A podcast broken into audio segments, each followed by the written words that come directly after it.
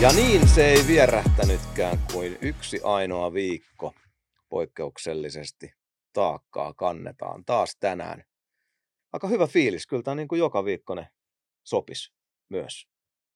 Ja mä olisin ihan valmis. Esimerkiksi jos tässä kohtaa homman tarjoilisi joku hyvä sponsori, niin se mahdollistaisikin. Tässä olisi spotti. Sinun yrityksesi näkyisi tässä, niin voisi olla mahdollista, että voitaisiin nakuttaa joka viikko. Se oli meidän kaupallinen tiedote tällä kertaa. Taakka jatkuu. Yhtä Suomi-räpin todellista hopeaselkää, pitkän linjan dieselveturia on toivottu meidän sohvalle todella paljon juontaja vuosieni ajan. Toivottiin myös ennen kuin tulit juontajaksi. Ja tänään me saadaan toivomus kaivon lailla vastattua kansan huutoon, kun vieraaksemme istahtaa uunituoreella mixtapeillään. Albumilla oikeastaan. Trilogian kolmannen osan kanssa marssii taakkaan. Julma Henri, tervetuloa. Kiitoksia, kiitoksia. Ilo olla täällä teidän seurassa tänään. Laskeutunut pariimme Paratiisista. Heti kärkeen onneksi olkoon tunteisiin menevästä platasta. Kiitos, kiitos. Hyvä, että toimii. Toimi hienosti. Olin selkeästi kohderyhmää. Puhutaan kokonaisuudesta tänään ja sen herättämistä ajatuksista varmaan aika paljon, mutta klassikolla sisään, mitä just nyt kuuluu? Hyvä kuuluu. Tässä just saatiin 2 viikkoa sitten tuo albumi ulos ja ollut ilo huomata, että jengi on tykännyt sieltä ja sitten on noussut sellaisia biisejä sieltä niin kuin ihmisten suosikeiksi, jota ei itse edes nähnyt, että olisi toiminut. Se on siistiä, että on jotakin semmoista, mitä itse ei edes näe, että voi toimia ja toimii. Mutta jees, kiertue alkaa ihan just maaliskuussa ja kaiken maailman hommia tässä riittää. Minkälaisilla nipulla ukko kiertää? Meillä on Losties, on DJ:nä ja sitten on tämän albumin tuottaja Jia on messissä kanssa keikoilla ja Painajainen on tuplaamassa. Okei. Okay. Ja sitten meillä on tuo Random Doctors visuaalimies, joka loihtii sitten sellaisen Paratiisin sinne paikan päälle. No niin, hyvä. Hyvällä nipulla. Joo. Aika kova. Losties ehtii moneen. Työmyyrä on nimensä mukainen miekkonen. Onko monta keikkaa rundilla? No kaikki isot kaupungit ja niitä tulee koko ajan lisää, että kyllä me vähän joka paikassa ollaan. Vielä tuonne ihan pohjoiseen haluttaisiin kiertää, mutta sitä ei olla vielä saatu säädettyä, mutta sinne varmaan mennään kanssa. No eikö sulla pitäisi olla se näpissä? Joo, mutta ne on ne Lapin hiihtokeskushommat sun muut. Niin. No sepä ei aukeakaan ihan helpolla. Niin, mä luulen, että me ollaan vähän myöhässä tässä puukkaamassa näitä. Että... No mutta toivotaan pitkää sesonkia. Ja... Julma Henrin hiihtokeskus kiertue olisi kyllä. Julma Henri afterski kiertue. Ei. Kevyesti viihdyttää. Mä haluaisin nähdä tämän. Kevyesti viihdyttää skimbaajia. Se on kuule saakeli semmoinen retriitti, että tuut uutena miehenä sieltä pois. Kyllä. Jos tulet kotiin. Poronsarvi uuteen ei ole enää mitään sen rinnalla. Joo, hei ilo saada sut tänne. Pitkät on kilsat ukollakin, ja mä ajattelin, että kyllä mä kysyn sulta, kun viimein päästään tälleen istumaan, että ihan alkumetreillä, ei tarvitse mennä nyt lapsuuteen tällä kertaa, mihin mä yleensä heitän, mutta minkälainen oli se maasto silloin Oulun suunnilla, kun aloittelit, miltä se Suomi-räppi näytti silloin, ja mikä niin kuin sai sut hyppäämään näille kiskoille, mitä edelleenkin puksutetaan?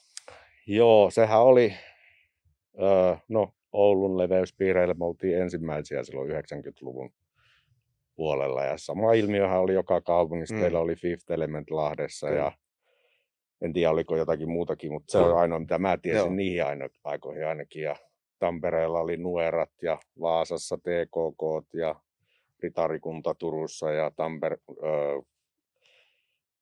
Rovaniemellä oli Nuoret Herrat ja Tulenkantajat. Ja se oli semmoista, oltiin vähän tavallaan pioneereja siinä, että Se oli vaan tavallaan. Niin, pieni niin kuin alakulttuuri ja jatkuvasti joka helvetin viikko ilmestyy klassikkolevyjä, jotka tänä päivänäkin on vielä siinä asemassa, niin oli se mahtavaa aikaa ja sitä oli aivan helvetin innostunut siinä. Ja sitten eihän se ympärillä oleva yhteiskunta sitten hiiffannut ollenkaan, mistä on kyse tai minkä takia nämä on näin sekaisin nämä tyypit, että ne on tuollaiset saatana isot housut ja ne kuuntelee tuota muiden väristen musiikkia ja sitten tuli sitten kaikenlaista kähinää ja hommaa. Eikö Oulukin ole aika metallinen? Tuntuu, että on rockibaari ja legendaarista kaiken näköistä, että omat taistomme oli meilläkin ja sitä ihanaa rokkarit, hopparit, asetelmaa, mikä ei edes niin kuin liittynyt silleen musaan, mutta minkä tyyppisiä ihmisiä, mutta sitä peistähän joutui taittaa aika paljon, niin. Mutta mulla on semmoinen kuva, että Oulu on ollut tosi heavy. Niin, ja kyllähän ne heviäijätkin joutui sen pitkän tukkansa takia, että yhtä lailla sen takia sai turpaa, että kyllä niin kuin, enemmänkin se oli ehkä semmoinen konservatiivisten ihmisten vastaan alakulttuurit. Mm. Se juttu, että jos sä erotuit jotenkin heistä, niin sä olit niin kuin sitä tulilinjalla. Se oli ehkä se okay. Enemmänkin. Että kyllä siellä niin kuin Snooker Timeissa, mikä on semmoinen legendaarinen baari Oulussa, niin kyllä siellä kaikki tämä musiikkiporukka, kaikki oli ihan niin kuin laidasta laitaan samoissa neliöissä. Joo. Ja punkkarit varsinkin oli semmoisia, mutta nehän oli silloin, ne oli hirveitä juoppoja, niin kuin mekin.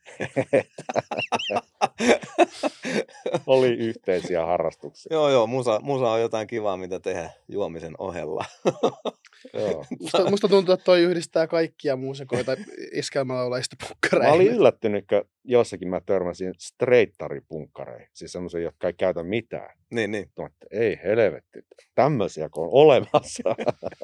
Kerta nämä punkkarit oli pahimpia kiljujuojia ja semmoisia niinku örvääjiä. Mihin sä aikanaan junnuna niin kuin viehdyit hiphopissa, räpissä? Miksi se kolahti? No mä oon sitä yrittänyt miettiä. Ehkä se on, mulla se liittyy siihen länsirannikon soulin luuppaamisaikaa. Ehkä siihen G-funkin alkuun ja sitä edeltävään siihen. Ehkä joku Ice Cubein Predator-levyn tuotantoa, semmoisen vähän nopeeseen, mutta kuitenkin semmoisen breakbeatti, luuppaus hommaan. Se oli jotenkin, mikä itsellä toimi. Että en mä tajunnut niistä sanoista yhtään mitään. Että kyllä mä tykästyin siihen niin kuin energiaan ja siihen musiikkiin. Niin kuin. Et se silleen imas mukana. Kyllä mä jotain heviä kuuntelin itsekin, niin kuin kaikki siihen aikoihin, mutta sitten se vei toi räppihomma. Joo, siihen oikein hauska lämmin tollanen hatunnosta tuossa platallakin, Raappana fiittibiisi. Joo. Niin, siinähän on nuoren miehen muistoja siitä ajasta, erinomainen biisi by the way. Joo, se Paasin biisi soimaan, se itse asiassa liittyy tähän teemaan. Just, että muistaa South Central Cartel, mun kaverilla Remeksen Sampolla oli se CD. Mä tiedän, mistä helvetistä se niitä sai. Se oli jotakin niitä ensimmäisiä South Central Cartelin levyjä. 2 ensimmäistä. Joka tapauksessa niitä luupattiin ihan, että ne oli kellä milloinkin lainassa ja sitten niitä etittiin, että mihin vittuun se on nyt jäänyt, että nyt palautat sen ja näin. Mutta nyt sitten niin meillä oli tämä Al-Qaida Finland -kiertue, 10-vuotis keikka tuossa Kalliossa vai mitä se on, Hermannia. No kuitenkin sillä sillalla oli Live Blast-festari. Ja me oltiin, se oli ensimmäinen 10V-keikka ja me oltiin Asan kanssa heittämässä Rikosrekisteribiisiä siellä. Ja jengihan oli ihan vitun messissä, sitä ei ollut kuultu, ja me yhdessä, ja joo, kaikki niin kuin oli tyyli jotain pääslotteja, ihan mahdoton meininki. Ja South Central Cartel sattui olemaan esiintymässä samassa festarissa, samassa illassa. Niin kun mä räppäsin sitä biisiä siinä, yhtäkkiä mä katsoin, että saatana South Central Cartelin ukot tulee siihen lavalle. Ei niitä oltu pyydetty mihinkään. Ne tuli vaan fiilistelemään sitä meininkiä ja biisiä. Sitten mä räppään sitä biisiä ja katon niitä ja katon Asaa, että ei jumalauta. Että mä oon siellä jossakin satana lumihangessa kuunnellut näitä jätkiä ja nyt ne on tossa. Nyt ne on sun keikolla lavalla. Että niinku todellisuus ja semmoinen joku fantasiamaailma niinku risteytyy tavalla, joka ei ehkä niinku yleensä tapahdu. Mutta se oli tosi jännä. Se oli tosi mahtava hetki. Mä muistan sen varmasti aina. Oliko sä näitä tämmöisiä mama ei meidit hetkiä? Oli todellakin. Aika helvetin hieno. Kyllä. Kävitkö jutulla? Kyllä mä jotakin moroa siinä sanoin, mutta kyllä sitä aika jäissä oli. Et ollut, hei jätkät, te ootte startannut tämän mulle, ymmärrättekö te? Jotakin tuollaista ehkä pientä, mutta ei kyllä mitään paria lausetta enempää. Se on hullu. Mun personal best on silloin, kun Nas oli blogeilla. Olen kertonut tämän monta kertaa, mutta se oli vielä hieno, se huikkas mun rotsista jotain. Et siisti takki. Käännyin kattoon, se pakkahuoneen lavalla oli laitettu semmoinen. Sillä oli sohva ja tarjoilut siinä. Se oli niin kuin blokkien jatkoilla. Ja nyt sulle, joka kuulee tämän miljoonatta kertaa, niin sori, mutta kerron silti Henkalle. Niin käännyin kattoon, niin Nas istuu siellä. Come over!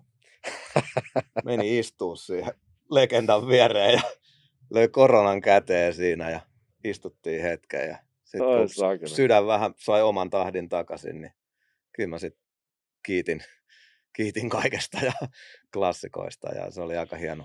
Moni sanoi sitä, älä tapaa idolias, mutta se oli ainakin tosi hieno. Se oli hyvissä pikkuhennyissä siinä erittäin lupsakkaana, nautti Tampereen iltaelämästä, että se oli tosi siisti fiilis ja niin kuin surrealistista jotenkin, että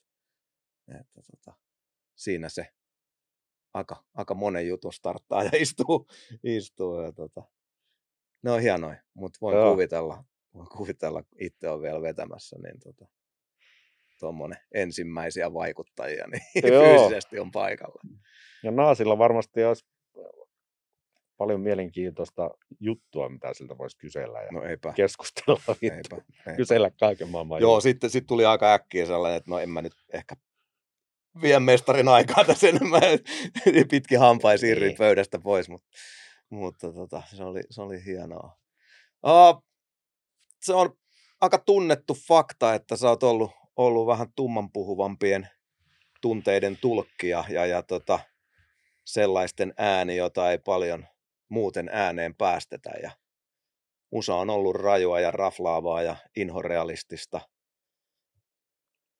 vähän toista puolta aina, ja miksi näin? Onko se nimenomaan sieltä, jos on Kubet kuunneltu ja sitten joskus ymmärrettykin asenteellisempaa Ice Cubea kuin nykyinen setämies, niin tuleeko se sieltä gangsterrapin, niin kun, mikä sysäs antoi sen nutken sinne suuntaan, että Julma Henri lähti sinne, mihin on lähtenyt?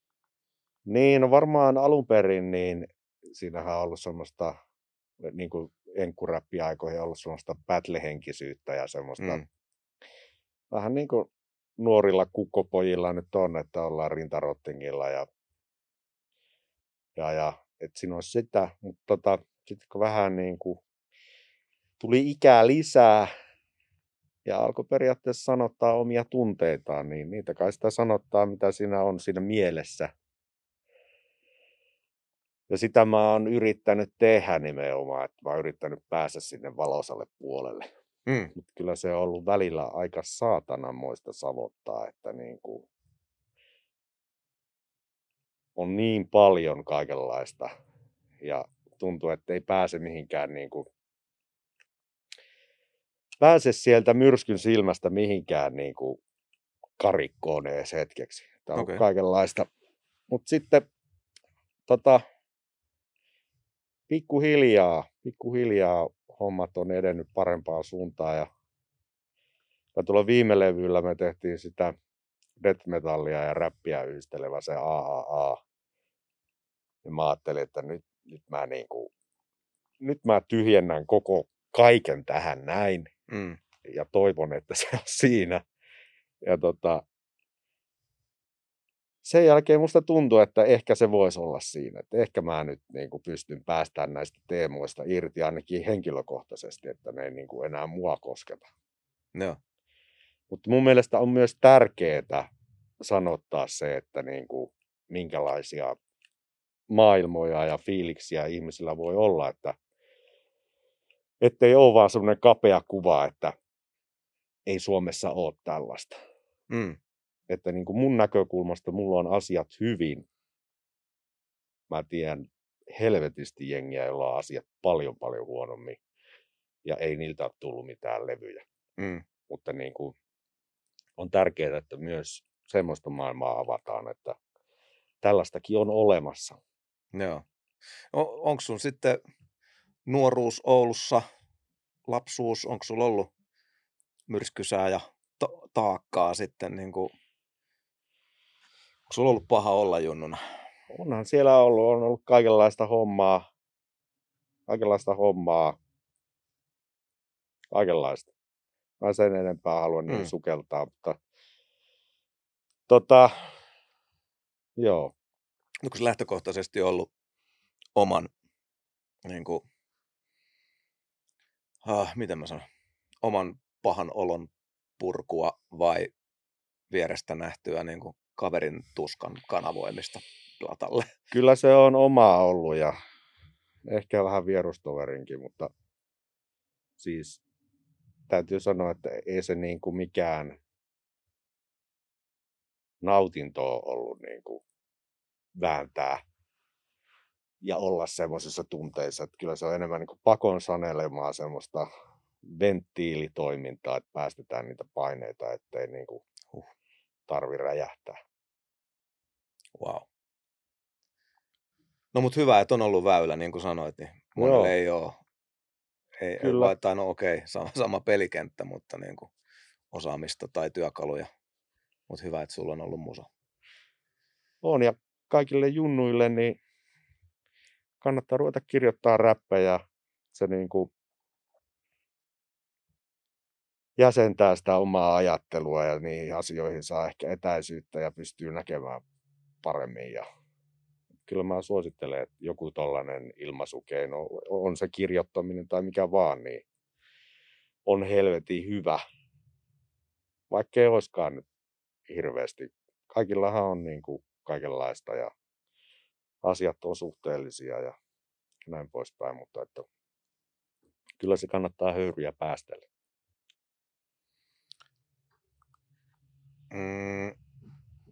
Toi on todella paljon valosammasta paikasta tulee tää Paratiisi ja tosiaan meni oikeasti tunteisiin, kun kuunnellessa mietin ukon matkaa ja minkälaista se matsku on ollut, niin tuli hyvä mieli, että selkeästi artisti on paikassa, johon paistaa ja väistämättä mietin, että mitähän se kore-yleisö, miten ne kokee, niin kuin tuommoisen luvalla sanoen onnellisemman henkan kuuntelu. Toivottavasti fanit on myös ollut mielissään. Mutta onko niitä hetkiä edes ollut tuolla matkan varrella, että jotain vastaavaa olisi ajatellut tuottavansa tuolla, vai onko se oikeasti vasta nyt näinä aikoina tuntunut siltä, että toi on edes mahdollista? Oletko sä miettinyt, Suomi-räpillä on ollut melkoinen matka kanssa ja moni on siellä vaurastunutkin matkalla ja muuta, että onko sellaista Pop Henriä koskaan ollut?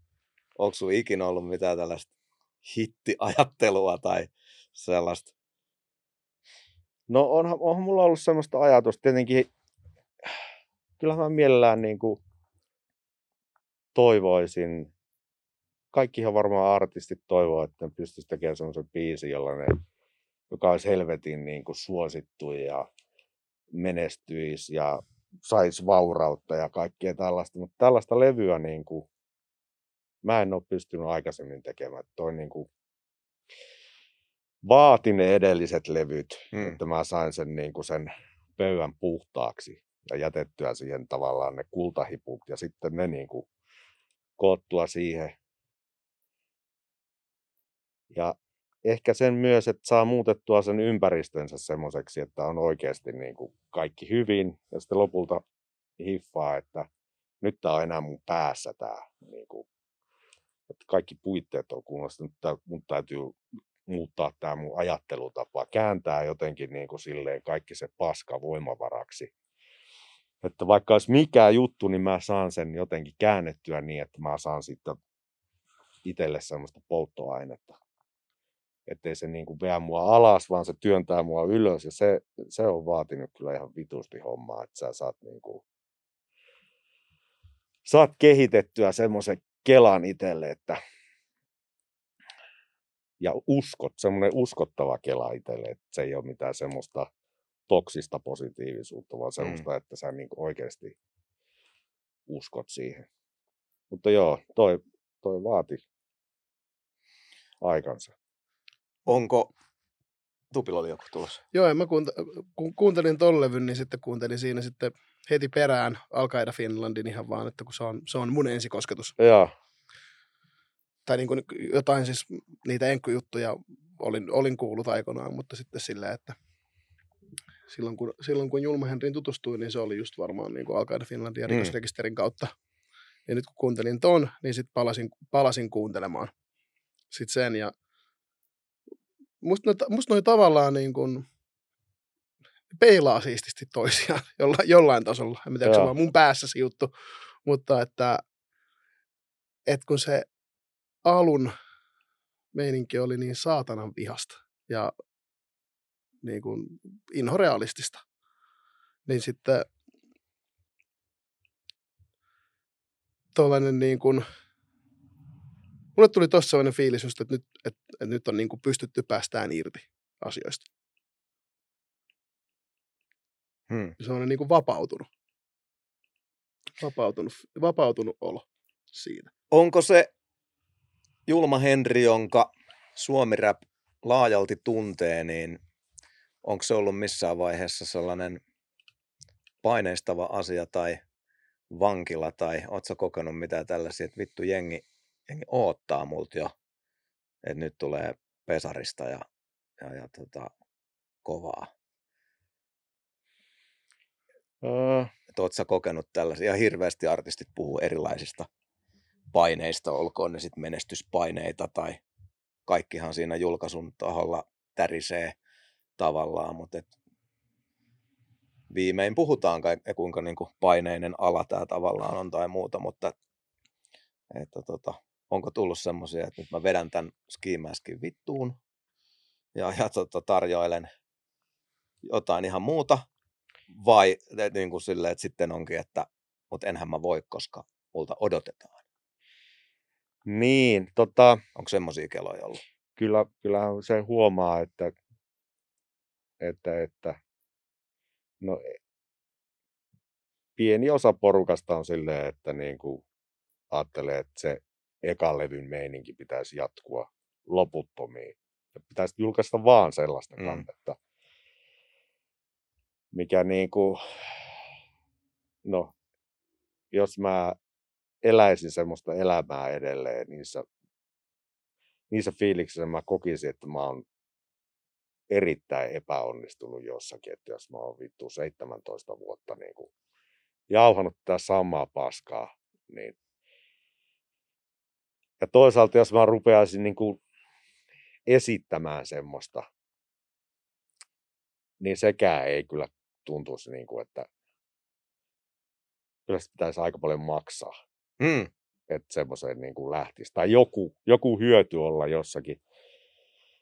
Mutta mä oon kyllä tehnyt ihan niin kuin koko ajan, mitä mua on huvittanut. Joo. Että on tullut kaikenlaista niin kuin erilaista kampetta, että ollaan menty niin kuin ihan sen fiiliksen mukaan ja välillä ei ole edes välittänyt, mitä tulee. Meillä tuli itse asiassa Kasperin kanssa semmoinen kuunnelma joskus. Mä olin ottamassa tämän puheeksi tänään, nyt kun toit sen itse, koska tämä on ollut musta Suomi-rap-historian parhaita trolleja. Mä muistan tämän, näitä bassofoorumi-aikoja, kun tuli roikuttua siellä, ja te olitte kumminkin aika lailla sitten tietyn jengin niin semmoisia sankareita siellä. Joo. Ja sitten kun ilmoititte, että nyt tulee yhteisprojektia ja jengi on silleen, yes, ja sitten kuunnelma. No sehän meni silleen, että me Kasperin kanssa mentiin studiolle tekemään kakkoslevyä periaatteessa. Tuo Al-Qaida Finland ja se SRJTNT Vol. 1, niin nehän oli niinku, se oli yksi läjä. Ja ne Vol. 1 biisit oli vaan jotain, jotka ei kelvannut siihen levylle, ne oli niinku ylimääräisiä. Kakkoslevyä mentiin äänittää ja sitten aika nopsaa hiffattiin, että ei me vittu mitään musiikkia tehdä, että me tehdään nyt tällaista kuunnelmaa. Se oli hauskaa. Se oli hauskanpitoa. Mä en muista ollenkaan, missä siinä kuunnelmassa seikkailtiin. Se oli tämmöinen maailmanlopun hetki. Okei. Okay. Se oli niin kuin kerto erilaisista ihmiskohtaloista sillä maailmanlopun hetkellä ja se tuli kaikille siinä lopussa maailmanloppu. Kauhean iloinen tarina. Joo, mutta se oli hauska. Mustaa tämmöistä. Tosi mustaa huumoria. Joo, mutta se me tehtiin ja sitten päätettiin julkaista se. Ja sitten joku oli tuonne Basson foorumiin laittanut tämmöisen feikki biisilistan, jossa oli kaiken maailman niin kuin, vähän niin kuin semmoisen toivemaailman niin biisilista, että minkälainen tulisi. Ja levykauppa X kopioi sen sitä sinne sivuilleen ja alkoi myymään sitä ennakkoon sitä levyä. Ja koko painos myytiin ennakkoon loppuun. Ja se Kasperi sanoi, että se meni lista ykköseksi. Me viime viikonloppuna juteltiin, me oltiin keikalla Lappeenrannassa. Mutta se sanoi, että lista ykköseksi. Mä ajattelin, että me ollaan oltu lista ykkösiä, en mä tiennyt sitä. Mä olin itse Thaimaassa silloin. Ja Kasperi sanoi sitten, että täällä on aikamoinen selkkaus päällä nyt, kun kuunnelma tuli ulos ja satana, jengi on ihan vitu hiilenä täällä. Että X haluaa palauttaa ne levyt ja kaiken maailman soppaa. Jengi tyyli käy kurkkuun kiinni. Mutta mä olin siellä Thaimaassa, en mä tiennyt mistään mitään. Mun mielestä se oli hauska juttu, niin kauempaa katsottuna, mutta mä kuuntelin sen kuunnelman nyt ja se on kyllä aika hyvä. Onko se tuolla? Siis, on se YouTube. Tää vielä, että itsellä, mä luulen, että mulla oli tämmöinen muistikuva, että mä muistan tämän, että joku biisilista sieltä niinku liikattiin, ja mistä jengi oli ihan superfiiliksissä. Joo.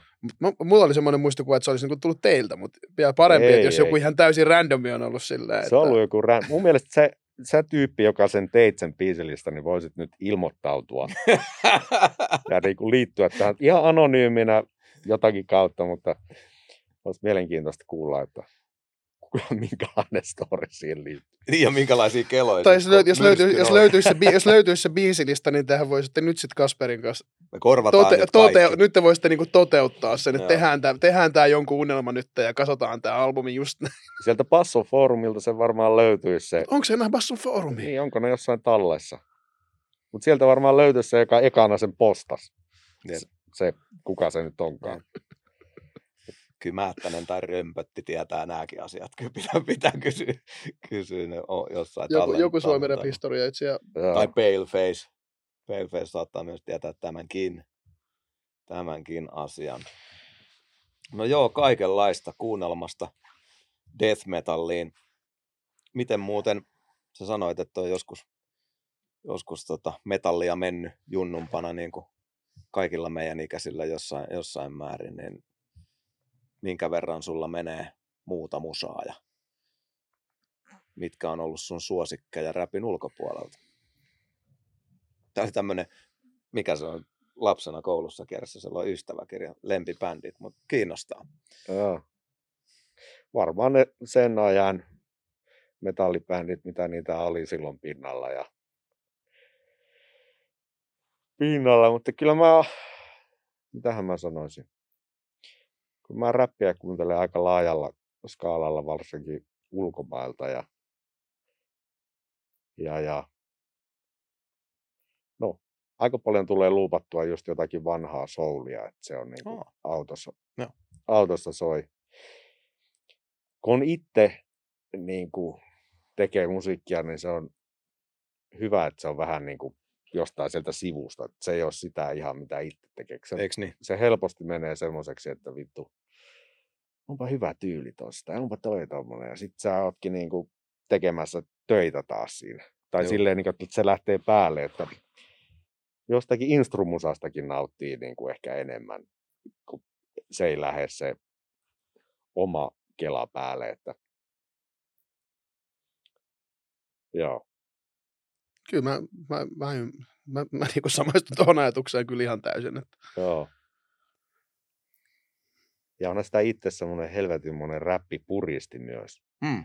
Että sitä niin kuin arvostelee kaikkea ja sillä lailla niin kuin... Se on ehkä siinä tiellä myös. Se onkin hyvä kulma itse asiassa. Sä oot kuitenkin räpännyt tosi paljon eri tyyleillä, mikä musta on aika ollut aina freesi, että kuitenkin, että on noita niin kuin tavallaan tosi klassisiin räppibiitteihin vedettyjä juttuja, mutta sitten sulla on kubenkaa lähiö, missä sä vedät autotune-flowlla. Ja... Niin, no se autotune-juttu, sehän niin kuin, mä itse kelasin silloin, milloin me käytettiin sitä joskus 2012-2013 Eurocrack-aikoihin tai joskus silloin. Tai jo sillä Henri-levyllä, olisiko se ollut 2009 tai 2010. Joka tapauksessa mulle se tuli sieltä dancehallin puolelta. Ne. Siellähän ne räppäs sillä satana menemään niin kuin iät ja ajat on pahtanut menemään. Niin jotenkin sieltä puolelta se niin kuin tuli siihen... Nimenomaan, että räppää autotunella ja ehkä se laulaminen sillä sitten vähän jälkeenpäin, mutta muistaakseni semmoinen biisi, kun Jumala on kuollut, niin siinä on jo autotune joskus 2010 tai jotakin tällaista, tai 2009. Silloin, kun sitä rupesi vähän niin kuin tulemaan niin läpin puolelle silloin. Joo. Mutta joo, kaikenlaisia sitä on. Niin kuin, se on mun mielestä siistiä, että on erilaisia rytmejä ja erilaisia tyylejä ja erilaista, niin kuin, sehän pakottaa se erilainen biitti sun hyökkäämään siihen eri lailla. Niin kuin nyt oliko se Da Baby, joka räppäsi tuohon Jay-Zin, se PSA-biittiin tai johonkin. Totta. Se meni aivan päin helvettiä. Se yritti, varmaan oli joku valmiit läpät semmoiseen nopeeseen johonkin. Ja se yritti ne istuttaa siihen ja just se sai sen piettyä sen paketin kasassa, mutta ei se niinku hyvältä kuulostanut. Joo, ei se mikään niinku flown taito näytä. Mutta musta tuntuu, että niinku kaikki ei varmaan ole tottunut sellaiseen tasarytmiin niinku nykyräppäreistä, että on tottunut siihen niinku, mikä se nyt on, miksi sitä trappi. Niin. Se triolihomma. Joo. Ja tässä välttämättä kaikki höpöti höö. Niin kaikki et välttämättä pysty lähteä sillä lailla. Kyllä. No ei saakeli. Mitkä tossa, mä ajattelin siis itse, että sun ura on niin pitkä ja toi diskografia on älytön. Ja meidän on turha tässä ravata sitä läpi, mutta jos mietit aikajanaa, Julma Henrin aikajanaa, niin mitkä on semmoisia keskeisiä niin kuin merkkipaalu kuunneltavia, mitkä sä toivoisit, että jos kiireisessä maailmassa ei jengi jaksa nyt, kun ne dikkaa tästä jaksosta, niin kaikkea tsekata, mutta jos mietit uraasi, niin tsekkaa nämä, että on tapahtunut jotain, ehkä kehitystä tai rohkeutta ottaa uusia loikkia tai jotain. Mitkä on sulle semmoisia rakkaita? Virstanpylväitä. Hankala kysymys. Mä oon hyvä niissä. Tulee, kato. Sä kysyt pitkiä ja hankalia kysymyksiä. Kyllä. Kari Härkönen haastattelijana, olkaa hyvä. Mä tykkään puhua, niin mä en osaa tiivistää. Jotenkin. Hankala kyllä poimia sieltä semmoisia yksittäisiä. Itellä ei tavallaan ole semmoisia. Niin kuin... Onko jotain semmoisia, että jonkun prokkiksen kanssa on sitten vaikka ollut erityisen kivaa vaikka kiertää tai mitkä on tuntunut, että on niin kuin jengille sitten kolahtanut tosi kovaa? No kyllä Roopen kanssa oli kiva, tavallaan meillä oli se Eurocrack-bändi RPK kanssa, niin siinä oltiin vähän kanssa, oli semmoinen sivuraide tästä omasta hommasta, että pääsi semmoiseen. Ja Roopella on helvetin kovia biittejä ja pystyi myös jakamaan sitä mikkiaikaa, ettei ollut itse aina puottamassa 3 versiä siihen biisiin, vaan pystyi puottaa ehkä 1.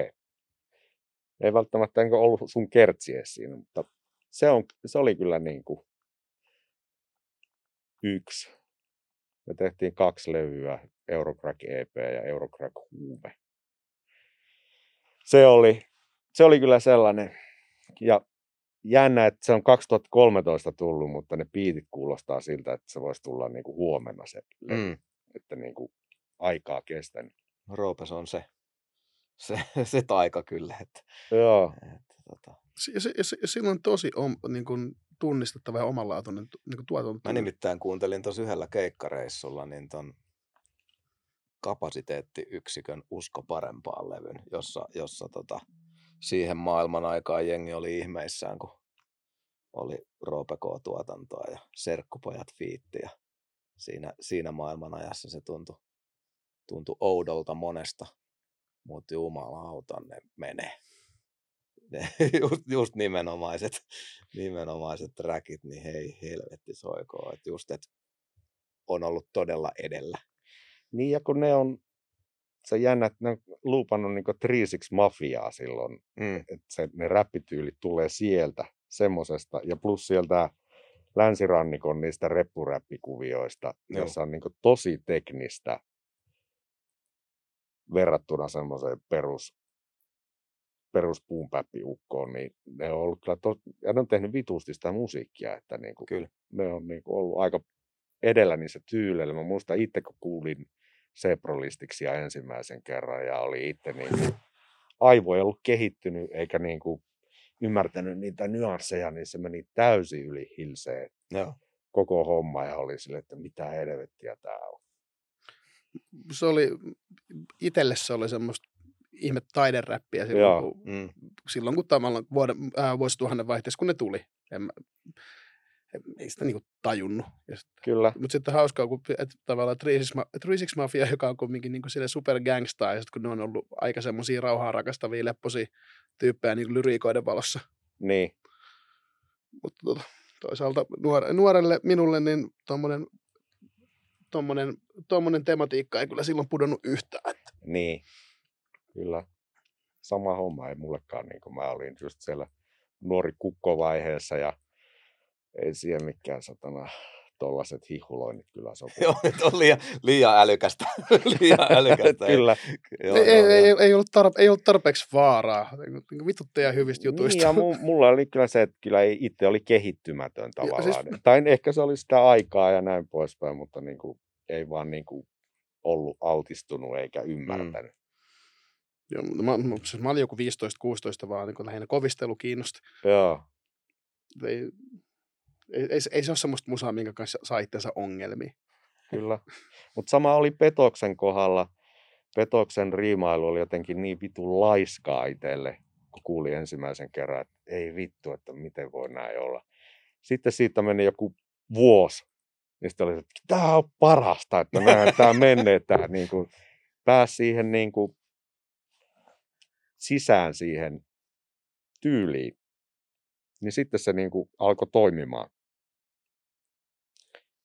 Ja ehkä myös päästi irti niistä omista semmoisista riimikäsirauvoista. No sehän se tärkeää on. Että niin kuin voi olla muutakin kuin semmoista, että se paperilla näyttää, että se riimaa. Että siellä voi olla kaiken maailman intonaatioita ja rytmityksiä ja ties mitä saakelin voksuhommia ja laulupätkiä ja rytmijuttuja varsinkin. Ei ehkä Petoksella, mutta ylipäätään. Joo, toi niinku tommonen... pyörii siellä himasta. Älä muu sekoita tollasta. Tommonen niinku supertyylittely ei kyllä mene mulkaan niinku Petokseen. Ei, mutta näin niinku yleensä räpiin. Joo. Räpiin saralla. Jep. Kyllä. No mut hei, Henkka, sä oot nyt tässä, vaikka ei ollakaan nyt mikään tällainen perinteinen promohaastattelu, mutta faktahan on se, että saatiin sut tässä vähän niin kuin promoranilta juksattua tänne ja Paratiisi pihalla nyt ja mun mielestä voitais kyllä nyt käydä tota levyä vähän läpi tai vähän enemmänkin kuin vähän. Kuten sanottua, niin mä olin hyvin vakuuttunut siitä, niin mä haluaisin keskustella nyt tästä tuotoksesta. Mulla on kysymys tähän näin, koska se koko levyn on tuottanut tää Jia, niin tykkäätkö työskennellä tolleen, että on, niin kun, on nimenomaan yksi tuottaja levyllä? Joo. Koska kumminkin, kun sanoit, Eurocrackissa on Raappana ja sitten sulla on jonkin verran tommosia kollaboprojekteja on, niin Kuolottokulmaa ja muuta, mutta... On mulla tässä ja tuossa edellisessä, niin on kyllä itselläni myös niin kuin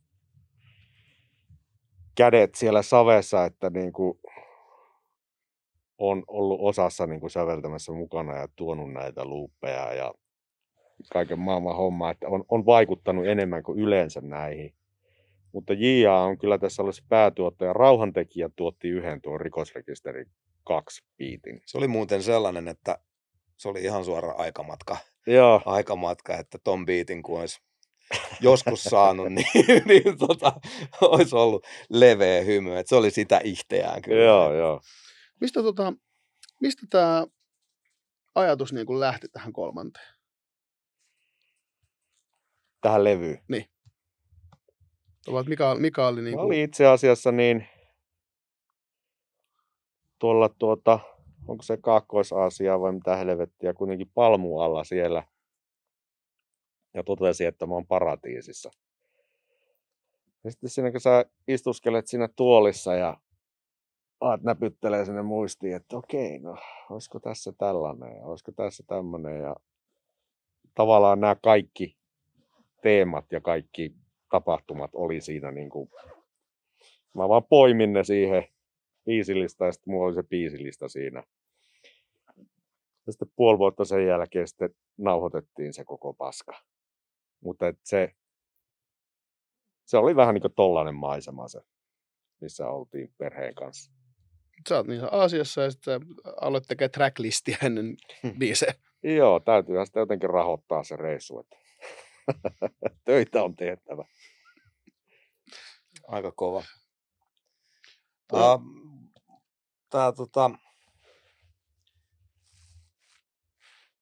Mietin heti tuossa lähestulkoon ekana, että onko Rosita olemassa? Kyllä, se siis onhan. Varmaan moni identifioituu Rositaksi. Mun mielestä tolleen niin kuin vahvoja naisiahan on olemassa ja kyllä tämä yhdestä Rositasta kertoo. Ja kyllä. Näin se on. Rikosrekisteri 2. Jatko-osat on vaarallisia ja pitää heti, jos on klassikko alla ja sitten tulee sequel. Odotukset on helposti pilvissä jengillä ja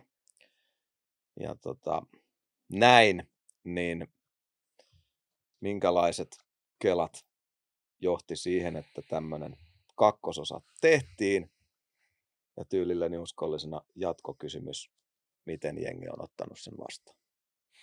Kyllä kun mä kuulin ton biitin, niin mulla heräsi se ajatus saman tien, että tää voisi olla tää. Että niinku tuli niin puun takaa tuo biitti, että se kuulosti siltä kakkososalta. Jep. Ja kyllä mä tiesin, että se toimii kuin metrinen halko, että se niinku... Kelle vaan mä soitin sitä, niin kaikki oli ihan fiiliksissä siitä. Juu. Ja itellä oli myös semmoinen vahva fiilis, että se toimii ja niinku... No eihän sitä oikeastaan voi muuta kuin, jos itse on sitä mieltä, niin sillä täytyy mennä sitten. Että se on sitä, sitten sä pystyt niinku seisomaan sen asian takana. Mä oon tätä mieltä. Ihan sama, mitä mieltä te ootte. Mun mielestä tää on helvetin hyvä, niin silloin se on. Miten Asa suhtautui asiaan? No kyllä se oli heti siinä messissä tuossa, mutta onhan tämä nyt varsinkin Asalta harppaus niin kuin tosi niin kuin taaksepäin sinne ysärisoundeihin. Asahan tekee kunnianhimoisempaa tai tosi kunnianhimoista taiteellisempaa materiaalia tällä hetkellä, joka on toimivaa kampetta, mutta ei enää niin kuin tällaista ysäripuunpäppiä muistaakseni ainakaan hetkeä ole tehnyt. Mm. Ei se ehkä noin, Asan viime levy oli mielenkiintoinen, mutta ei se... Masa tarjoaa noin, pureskeltavaa. Ei se noin suoraviivainen ole hetkeä ollut. Ja kyllä. Perhanan kovaa menee sisään. Niin kuin. Aika leviällä hymyllä kuunteli kyllä ton. Miten Pöötsi omasta mielestäni Suomi reggaen vuohi? Kukaan ei tee sitä kuin Raappana, niin jos multa kysytään. Miten Pöötsi päätyi biisille? Tää oli siis tää bassibiisi soimaan, jossa on South Central Cartelit ja Snoopin allasbileet mainittuna.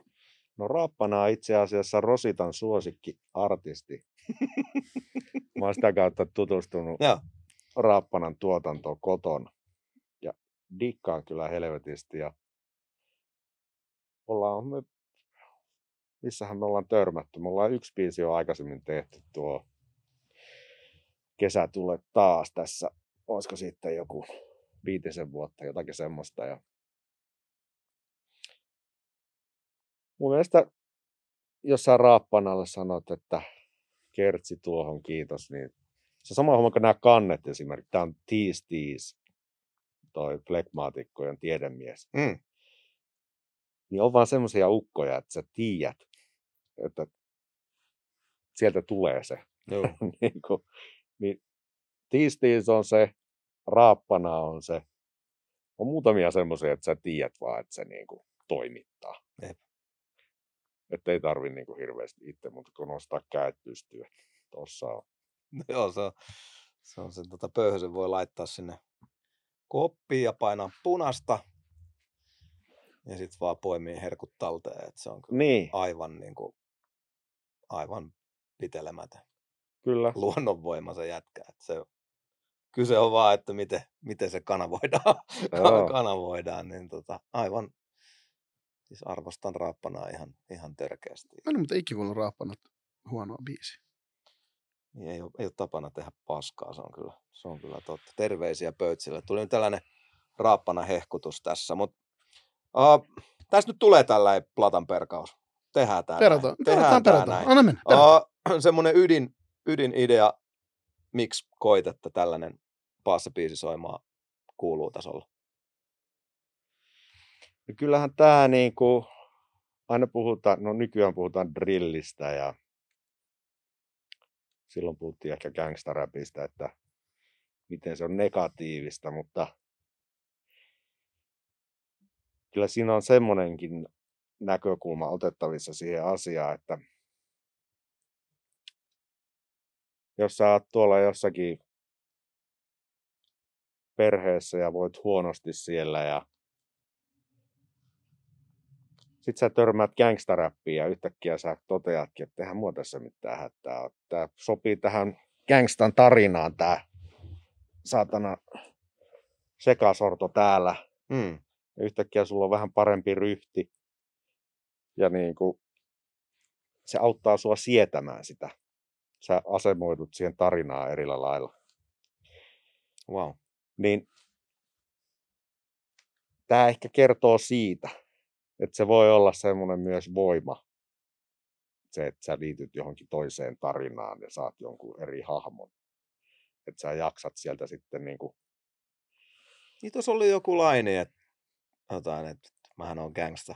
Niin, ei ole pahoinvoivaa lasta, vittu mä oon gangsta. Just näin. Todella kova kulma. Pakopaikkaa ja just vähän uutta katsantokulmaa. On paljon nyt, kun on puhuttu kuinka toksista räppi on ja varmasti onkin matkan varrella ollut ja on kaiken näköisiä lieveilmiöitä ja muita, mutta vaikka itsellä niin kuin kaksi semmoista käynnistäjää ja oli ihan patteri eri navat. Mulla oli Dela Soul ja NWA. Toisilla oli kukkia ja värejä ja toisilla oli utsia Ridersi-hattu. Niin siitä sitten mullakin niin kuin ihan ehdottomasti ensimmäisenä Westi oli besti ja en mä ikinä ajatellut sit sillä huonolla.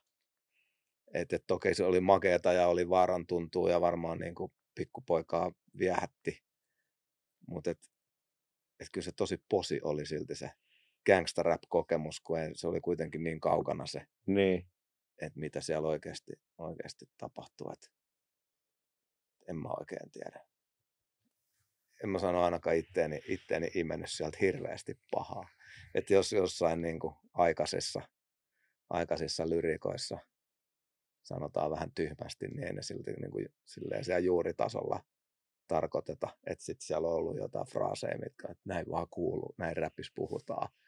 Mikä voi olla sitten myrkyllistä, mutta eikö vuosien ole tarkoitus korjata ja ihmisen oppia. Mutta en mä kyllä. Gangster rap made me do it on ihan hauska slogani, mutta en mä lähtisi syyttämään sillä ihan kauhean pahalla sormella. Ja onhan sitten kuitenkin, kun sulle tulee niin kuin lisää ikää ja ehkä jälkikasvua ja muuta, niin saat katsoa sitä tilannetta ihan eri lailla. Sitten se voi näyttää niin kuin ei enää niin järkevältä se touhu siinä kohtaa, että asutaan jossain vuokrakortteleissa ja soditaan, että sä et saa tulla tänne. Että niin kuin tämä koko ajatus, että se tuntuu sitten aika typerältä, mutta se vaan ajatus sitten kypsyy siinä jossakin kohtaa, kun homma etenee. Ja nythän on taas tämä keskustelu, että just drillin myötä, että ajaako se nuoret ongelmiin ja kannustaako se tietynlaiseen elämäntyyliin. Niin, en tiedä oikein. Mutta siis näen sen, että tietty portti ja tietty kurkistus ja sitten se on niin kuin paskameininki, joka tuntuu makeelta, niin ainahan siinä on niin kuin vaara. Niin, mutta tässä on taas tämä, että kumpi tuli niin kuin muna vai kana keskustelu, niin. Koska jos mä mietin niin. Oman nuoruuden gangsterrappiin, niin musta tuntuu, että ihan yhtä paljon mä olisin tapellut ja hankkiutunut ongelmiin ilman sitä musaakin. Se musa vaan sitten ehkä niin kuin antoi semmoisen, niin kuin, että niin kuin tuossa sanottiin, että tavallaan selän suoristus tuli. Niin. Vähemmän tässä puukko on viuhunut nyt näinä vuosikymmeninä täällä päässä kuin siellä Oulun päässä. Että siellähän saatana puukotettiin jatkuvasti jengiä ja ei ne mitään drilliä ollut kyllä kuunnellut ne jätket. Jotakin saatana Pate Mustajärveen. Paten syy. Pate made me do it. Kyllä. Mutta kyllä se kuuluu varmasti tiettyyn, no ikävä sanoa, mutta tiettyyn aikakauteen kuuluu. Mun mielestä tämä on nyt yleistämistä ja ei ole mitään tieteellistä juttua, mutta niin kuin, että kyllä niin kuin semmoinen tietynlainen sarvien kalistelu kuuluu tiettyyn ikävaiheeseen. Monesti usein oli musiikki siinä taustalla mikä tahansa, että sitä sattuu. Mutta kyllä moni varmasti säikähtää sitten, kun tonne joutuu johonkin betoniboksiin ja seuraa ei ehkä ole parasta ja puitteet ei ole mukavimmat, niin ehkä vetää johtopäätökseen, että tämä ei ole se meikän uravalinta. Niinhän sitä soisi ainakin käyvän. Kuningas, träkki 5. Perustele. Kerro siitä. No tämähän on ihan itsestään selvä homma, että se biisi oikeastaan selostaa sen. Mikä tekee kuninkaan. Täällä onkin muuten kruunupää takakannessa. Täällä Henkka siis toi fyysistä tuotetta tänne. Joo. Läjän meidän pöydälle, jossa voisi olla sinun sponsorin logosi. Jotka mainostaa. Fyys. Koska olet viimeksi näpelöidä fyysistä tuotetta.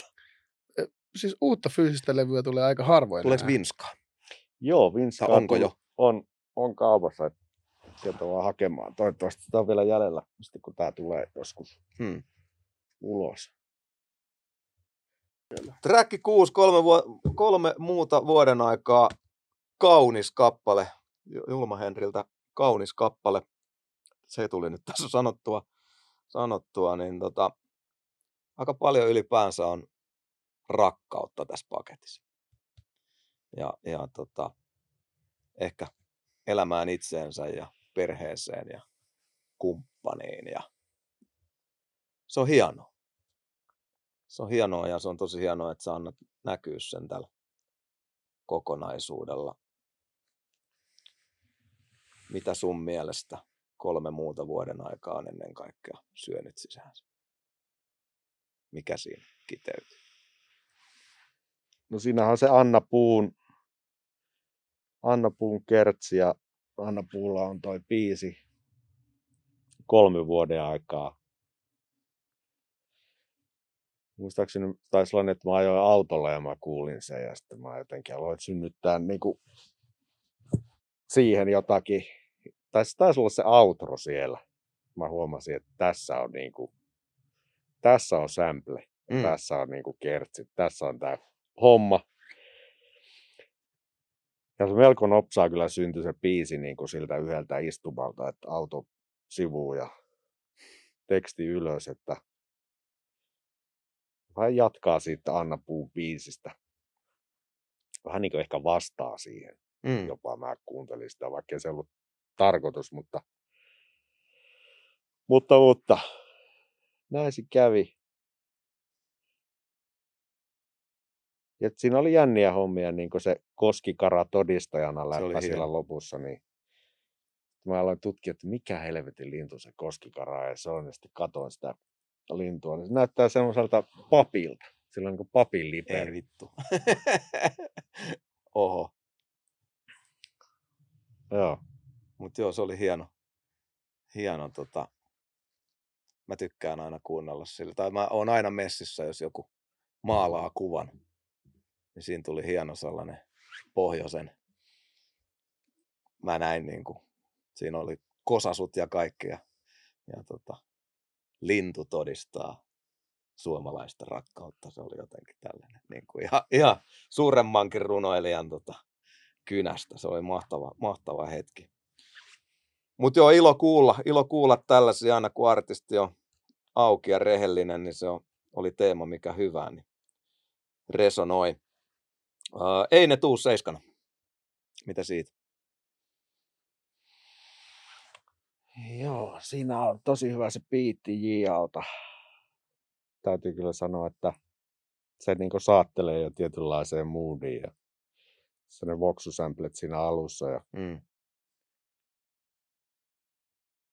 Niin. Nehän aina kun joku kaveri aloittaa seurustelusuhteen jonkun kanssa, niin miestä ei näy satana missään. Missä helvetissä se on. Ei tarvitse paljon kutsua. ei ne tule kuitenkaan. Toisilla se on pahempia, toisilla ei, mutta jotkut on sellaiset, että saattaa näkyä moneen vuoteen. Nämä on mun lempi-ihmisiä, että ne rupeaa seurustelemaan ja sit ei kuulu eikä näy. Ja sitten kun tulee se ero, niin sitten ne rupeaa olemaan se, ei, moro, mitä ei. Joo, sit kun se ero tulee. Tuomas, uskon nyt vähän. Siis tosi elämän tarinoita tosiaan. Mulla on muutama hyväkin ystävä, ketkä sortuu tähän. Ja sitten mä oon nyt ottanut tehtäväksi, että mä roustaan tätä yhtä mun kaveria, joka nyt on suhteessa ja sitä aina kuuluu, kun jos jotain pientä kränää. Aha, tai tällaista, niin sit saa. Mä oon silleen, että ja nyt kelpaa. Tai ei niin kuin toimi näin. Joo. Niin no, rakkaus isollaan. 8 on nimittäin Let Me Love. Joo. Tämä itse asiassa taisi olla viimeisiä biisejä, johon tämä kirjoitettiin.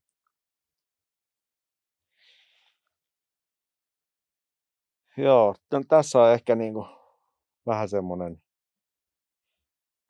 tummempi sävy tässä,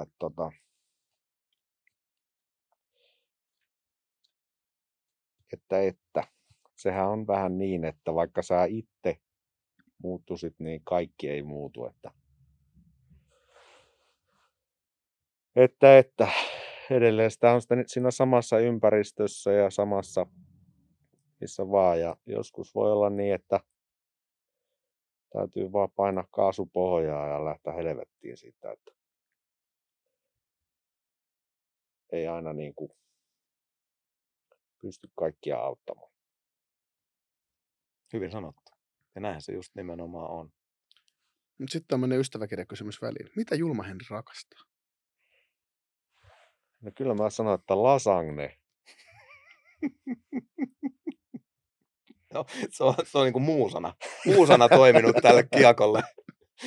Hyvälle Lasselle. Hyvälle Lasselle. Lasanne. Pannupizzan, oululaisen pannuravintolan cheese pan. Siinä saa valita yhden täytteen. Se on vähän vaihdellut se yksi täyte, mutta siinä on 4 vai 5 eri juustoa, niin jumalauta, se on niin kuin kräkkiä. Mikä ravintolan nimi oli? Ravintola Pannu. Ravintola Pannu. Seuraavan kerran kun menen Ouluun, niin mä kokeilen. On useita muitakin tällaisia. Mutta nyt ne kaikki pakenee jotenkin päästä. Lasanne, pannupizza. Varmaan kun tämä alkaa olla lounasaika, niin tässä alkaa niin kuin tietty teema nousemaan. Mites muuten Oulu tosiaan keskeinen mesta ja se ei ole kuitenkaan sun pääasiallisena majapaikkana ymmärtääkseni ollut vuosikausia. Eikö sä täällä etelässä asustele? Joo, kyllä. Mutta selkeästi se sussa kuuluukin vielä. Onko sulla perhettä siellä? Siis mun sukuha on Rovaniemeltä ja joo. Oulusta ja siitä pohjoisesta päin, että niinku tavallaan siellä olen.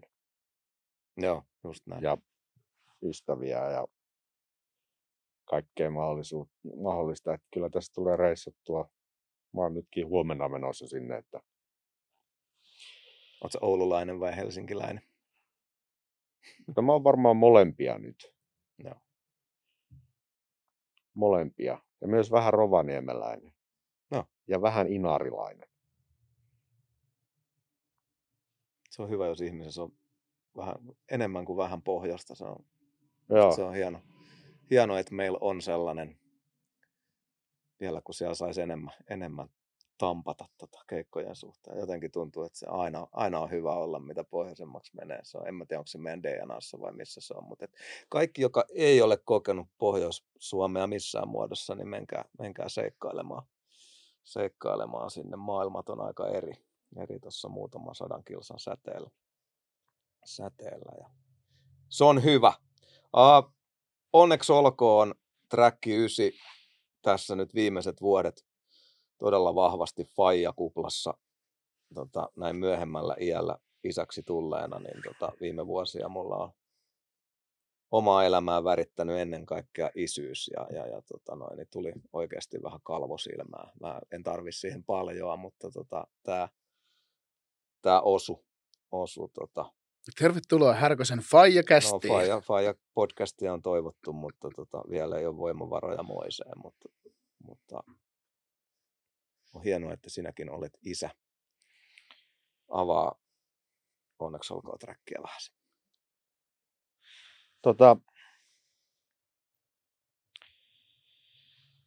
Joo, toi onneksi olkoon on tollanen. Mä luulen, että siitä voi jollekin jossakin. En tiedä kelle missä, mutta jollekin jossakin siitä voi olla joskus jotakin hyötyä, että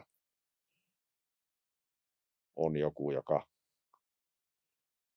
omia niin kuin keloja tästä isyydestä vähän niin kuin rautalankamallin mukaan laittoi, että miten se omalla kohdalla ajatteli, että se pitäisi mennä. Mm. Toki niin kuin tilanteitahan on kaikenlaisia ja ei se ole aina niin suoraviivasta touhua. Mutta tämä on niin kuin mun tämmöinen blueprintti, mitä mä itse itse yritin käyttää. Kukahan ei sitä niin kuin täydellisesti pysty hoitamaan sitä asiaa. Että. Mutta jos mä voisin sen itselleni lähettää tonne jonnekin 15 vuoden päähän, niin se olisi ihan hyvä ollut kuulla. Joo, kyllä siellä oli muutama todella timanttinen, esimerkiksi tämä, että pitää sisällään ne sanat, jotka ei rakenna, vaan hajottaa vai tuhoaa vai miten se olikaan. Ja se kun taaperot on pitkin seiniä niin kuin siellä imetään kuitenkin ihan kaikki, niin sitä niin kuin pitäisi itse olla se rauha, jota lapseen niin kuin haluaa. Et se on kovaa duunia olla päästämättä semmoisia myrkyllisiä juttuja kämppään. Niin. Et se on siellä oli tärkeitä huomioita. Joo, eko kannattaa ensimmäisenä laittaa. Joo. Syrjää. Juuri näin, siinä on vähän muut keskiössä kuin itse. Ja on se niin kuin itsellekin ollut semmoisia kipupisteitä selkeästi, että niin kuin 40-vuotiaaksi itsensä herrana huolehtien käytännössä itsestään. Ja sitten kun onkin niin kuin merkittävästi tärkeämpää asiaa tuossa ja siirtää ne omat jutut, niin se on ollut kyllä niin kuin työn paikka ja todella tärkeä ja hieno biisi mun mielestä. Ja Pojat ja tytöt 10 siinä sitten jatkaa sulla on tytär ja girl dad on nykyään iso termi ja meillä on talo täys poikia, niin mä en tytön isyydestä tiedä mitään, mutta voin kuvitella, että siinä vähän katsantokanta feminismi kasvaa yllättäen kämpässä, kun halutaankin niin kuin hyvää ja tasasta tietä pienelle neidille, niin ajatelmia Pojat ja tytöt biisistä ja joo. Ehkä tytön isyydestäkin. Joo, niinhän se on, että jengissä on naisia, niin silloin siinä ollaan siinä jengissä ja tulee ihan luontevasti, että kyllä mä voin sanoa, että mä oon aika vitumainen feministi. Niinku ihan niinku sen takia, että mulla on niinku omia panoksia tässä leirissä. Mutta joka tapauksessa niin toi Tytöt ja pojat -biisi, niin voisi melkein sanoa, että se on KRS-Onein niinku ghostwriteama. Okei. Okay. Että se niinku se puhuu tosta aiheesta niinku boys and men, mikä on se ero. Aivan. Että pojat miettii, että ne haluaa leikkiä autoilla ja pullistella, ja tytöt taas haluaa meikata ja kammata tukkaa, ja sitten ne voi yhdessä ajaa sillä vaaleanpunaisella autolla tuolla ja vähän niin kuin Barbie ja Ken tyylisesti. Tästä kelasta se lähti se biisi. Joo. Taas miehet, niillä on taas erilainen kela. Mä nyt spoilaan tätä biisiä sen enempää. Eikä niin, kuuntele, mutta kyllä. Siinä se menee. Valitset sä vielä mut? Oli kans yksi sinkuista, eikö ollut? Joo, siinä on toi Ina Forsman Kertsissä. Mahtavasti toimitti Ina siihen niin kuin laulut. Sehän niin kuin keikkailee ympäri maailmaa. Ja. Mä en tiedä, että se ei kuitenkaan Suomessa ole mun mielestä niin breikannut, että mä en ole kuullut, mutta kuitenkin aikamoisia Spotify-kuuntelulukuja ja tällaisia. Mutta hän... siis mulla niin kuin nimi resonoi, niin. Mutta en mä osaisi yhtään. Mä en tiedä yhtään kuka hän on, mutta toi oli mun lempibiisi. Hän seikkailee ulkomailla keikoilla lähinnä. Joo. On tällaisiakin kavereita. joka tapauksessa niin joo, tässä kartoitetaan semmoista kartoittamatonta aluetta, jossa niin kuin ei hirveästi ole semmoisia ihmisiä, jotka olisi ollut. Ja onko kaikkien havainnot sitten samoja ja tilanteet samoja, mutta joo. Se on. Mä luulen, että toi saattaa silleen niin kuin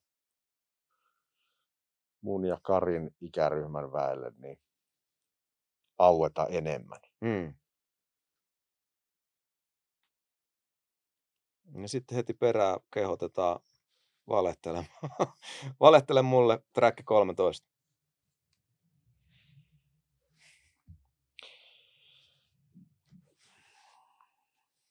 Joo, tää oli niin.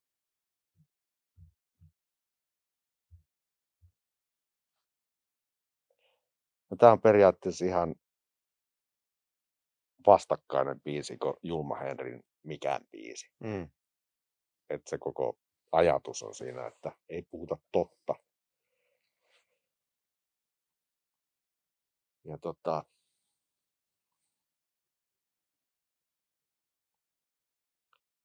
niinhän se kannattaa. Kannattaa valehdella. Että niin kuin siinä on meidän jaksoa, että Julma Henri kannattaa valehdella. Siis sillä lailla, että miksään niin kuin sehän on luksusta, kun joku valehtelee sulle, että ai vittu sä oot paras tossa ja vittu sä oot niinku mukava. Se on niinku kohteliaisuutta ja se on niinku, sä välität siitä ihmisestä.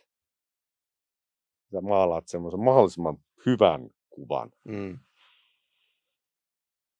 Niin sehän on jonkinlaista rakkautta, kun sä valehtelet. Vaikka se toinen tietäisikin, että sä valehtelet, niin siltikin se on semmoista öljyä, joka tulee sieltä ja lämmittää. Kyllä. Joo. Eli missä tilanteessa on hyvä valehdella? Kotona.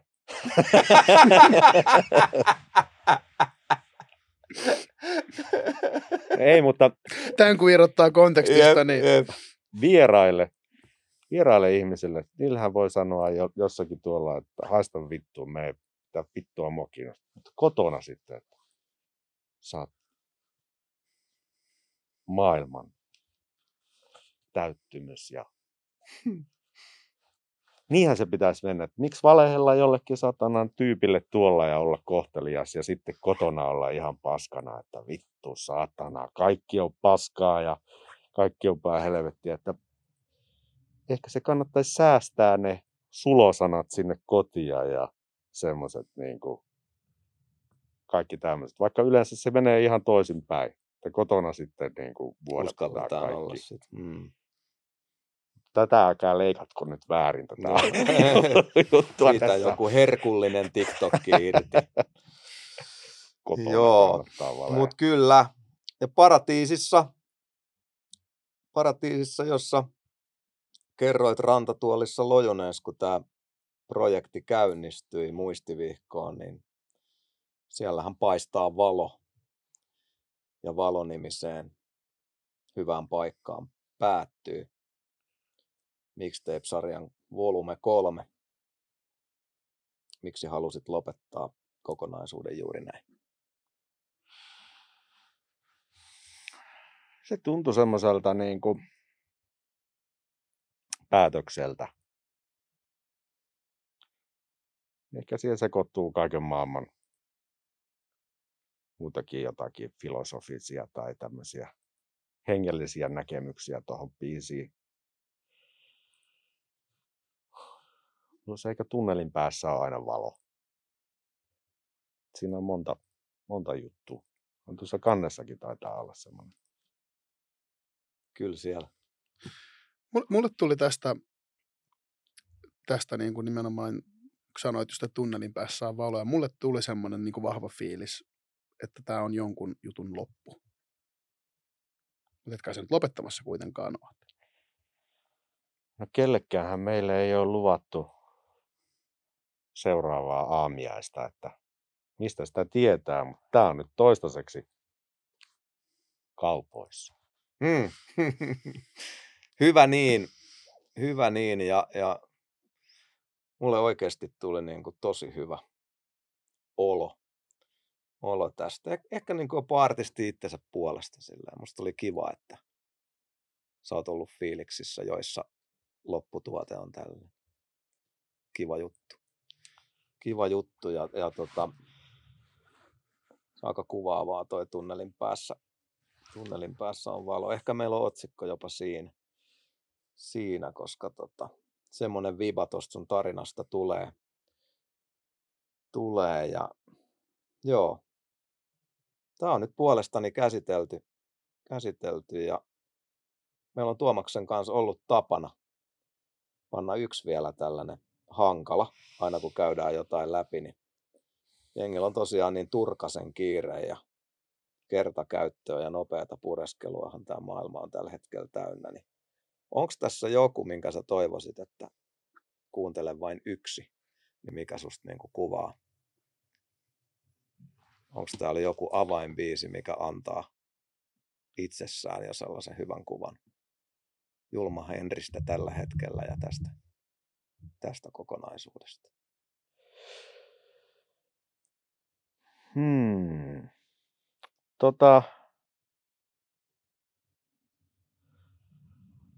Varmaan toi Kuningas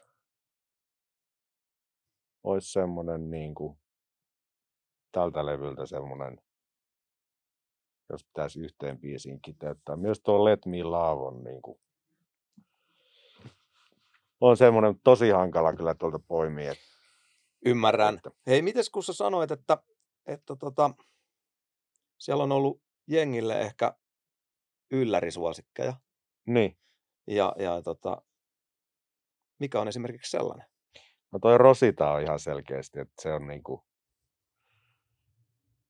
yllättävän paljon jengi tykännyt siitä. Mustakin se oli kova. Miten muuten nyt sitten pienen hetken kiekko on ollut ulkona, niin minkälainen vastaanotto sun ydinyleisöllä? Niillä tyypeillä, jotka täyttää sun inboxin muutenkin aina palautteella, niin mitä se on ollut tämän kohdalla sun korefaneilta? Ja minkälaista? On kyllä ollut pelkästään positiivista palautetta. Ehkä niin kuin pari kappaletta tuli semmoista, että miksei ole semmoista niin kuin ennenkin. Että tämä oli niin kuin hämäävä tämä nimi tässä. Niin, että eihän tässä nyt olla syrjäytyneitä. Niin, no eihän se Nassika olisi saanut tehdä kuin sitä Ilmatikkia ja Outcastin olisi varmaan pitänyt tehdä Southern Player-listik aina vaan uudestaan. Ei ne pojat ihan tehnyt silleen, että se on varmaan se tietynlainen Julma Henrin taakka tosiaan sitten osalle. Se on sitten, kun kerran on lyönyt lekalla päähän silleen, että tämä on mun äijä ja tätä minä haluan, niin sitten ei osaa oikein muuta haluta. Niin, että antaako kaikki Julma Henrin olla onnellinen? niin. Joo, ja kyllähän niin kuin meidän kulttuurihan katkee siihen, että tyyliin 25-vuotiaana, 26-vuotiaana vai minkä ikäisenä Tupac ja Biggie kuoli. Heistä ei ikinä tullut fajoja. Heistä ei ikinä tullut niinku, että se olisi tosi erilainen se heidän legacy, jos se olisi niinku, jos he olisi elänyt vaikka 50-vuotiaiksi. Että olisi ihan erilainen niinku, vaikka että koko rap-kulttuuri olisi. Ja siitä varmaan ollaan kärsitty myös, että täytyisi niin kuin elää semmoista ikuista poika- ja tyttövaihetta, mutta nisäkkäitä kun ollaan, niin lisääntymisen kautta kaikista tulee isiä ja ainakin osasta. Ja se muuttuu sitten ihan erilaiseksi se kela ja se maailma. Ja se varmasti kuuluu musiikissakin ja se on hyvä niin. Niin, kyllä. Joo, tai Bigillähän on jäi jälkeläinen, mutta eihän ehtinyt kyllä isä sille olla, että hänelle. Että. Joo. Että joo, mutta hyvä kulma. Se on vanhuuteen kuolleet räppäreitä, itse asiassa ei ole niinku liikaa. Joo, ja onko vielä yhtäkään? Tuo on hyvä kulma silleen, että sitä olisi hauska jotenkin niinku idoleidensa nähdä ja kuulla aikuistuvan, että mitä sieltä kuoriutuu. Että tosi hyvä pointti. Joo, nähtäväksi jää. Joitain otsikoita tai joitain nostoja nähnyt, jossa nuorison suosimalla termillä niin kleimataan viimeiseksi levyksi, mutta se jää nähtäväksi.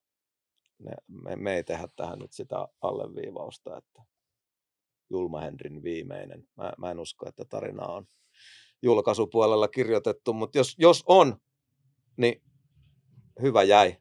Hyvä jäi viimeinen, että jos näin olisi, niin aika hienoa on loppuun. Ei sillä, että se matka ei olisi ollut hieno ja tärkeä sillä raffimmallakin kulmalla, mutta että itselle kyllä antoi tosi paljon. Mä luulen, että tuolla on paljon jengiä, jotka